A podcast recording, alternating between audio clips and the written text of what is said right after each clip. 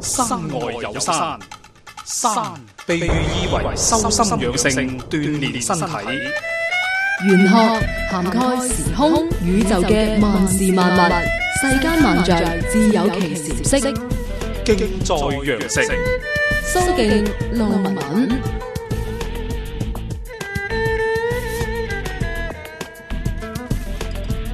接住落嚟呢，都係一位女生嚟嘅，佢嘅名呢就叫做月圓圓 ZH，佢呢就生於一九七四年嘅新曆三月十八號，誒、呃、早上嘅九點幾出世。咁想問問師傅，佢嘅健康同工作會點？咁啊，因為呢，佢而家喺銀行工作，誒、呃、有冇可能係轉工呢？嗯，好噶，好噶。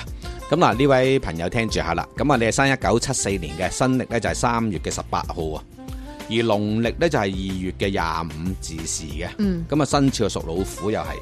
咁啊而你出世嗰日係戊午日，咁啊，成個八字裏邊呢，就木火兩旺，啊土都唔弱嘅，就唯獨唔見金就唔見水，嗯係啦。咁啊，既然你講開咗股俾我哋聽，就話可以做金融界啊咁樣樣，嗯咁、相對嚟講呢份工作呢，的而且確好啱自己嘅。係，係隨心所欲嘅，即係做得開心。嗯嗱、有人做嘢做得唔開心，嗯，翻親工咧就好似真係翻去唔知乜嘢嘢咁 樣樣，仲受罪咁係係嘛受罪。有人咧就翻去咧就好有興致啊，係嗯佢人生嘅一半嘢嚟嘅。嗯嗯，咁、但係呢個八字如果做金融嘅話，相對嚟講其實係啱佢嘅。嗯係，咁但係咧，佢而家行嘅運程咧，行緊咩運咧？就行緊財運啦。咁但係行財運唔等於係誒一定要差嘅，因為佢呢個八字有一樣嘢好叻嘅，因為佢本身自己係係戊午日啊，嗯戊土仲要見官星得六咧，通常呢啲命咧啊長輩上司對佢唔算差，甚至呢啲命隨時一個唔覺意就管人級數嘅。啊，哦有，翻一官半官職職嘅，嗯加上佢時辰生得好靚嘅，而且又見貴人啊，又肯學啊呢個女仔，哦嗯啊，即係會進修啊咁樣樣嘅。咁、所以喺呢啲命裏邊咧，即係我哋講就係呢啲唔算話係好低層嘅一個八字啦。咁你建唔係建議佢轉工啊？咁轉工轉工咧，其實就係已經上年就開始有意識形態㗎啦。嗯，咁只不過今年呢，我哋講就話有一樣嘢，一就話呢，喺單位裏邊突然間會顧慮大咗，哦或者個單位想擴大嚇，咁、所以喺呢個八字裏邊呢，其實呢就有一樣嘢就話好驚就話外邊有大嘅單位去干哦擾，即係佢想過挖去角，係高劃薪劃係佢喎係劃佢嘛過去，咁嗯因為佢而家係行緊個個財運啊嘛，咁隨時呢，因為佢條命可以吸得到財嘅喎。嗯，啊！如果譬如話呢個女仔竟然係做業務嘅話，佢有生意㗎，嗯因為好多客戶下㗎都啊。咁如果譬如話佢話唔係喎，佢真係做管理階層，唔使見客嘅都，嗯，咁啊真係又嘥咗啲客嘅 留。不過佢有咧就留翻啲俾啲業務員啦，係嘛。係。咁但係咧，我認為佢咧就唔適宜啦，因為點解咧？佢其實始終仲係個錢銀未夠位到位，嗯即係咩叫未到位咧？啊譬如假如佢真係喺銀行做，可能我哋唔清楚佢幾多錢啦嚇，嗯呃就舉個例子，當佢一萬蚊個月，咁但係佢呢個八字咧就已經係發揮到係誒。呃好盡啦，即係話我意思話，我做嘢就做咗好多啦，但係個條件嘅錢銀咧唔到位，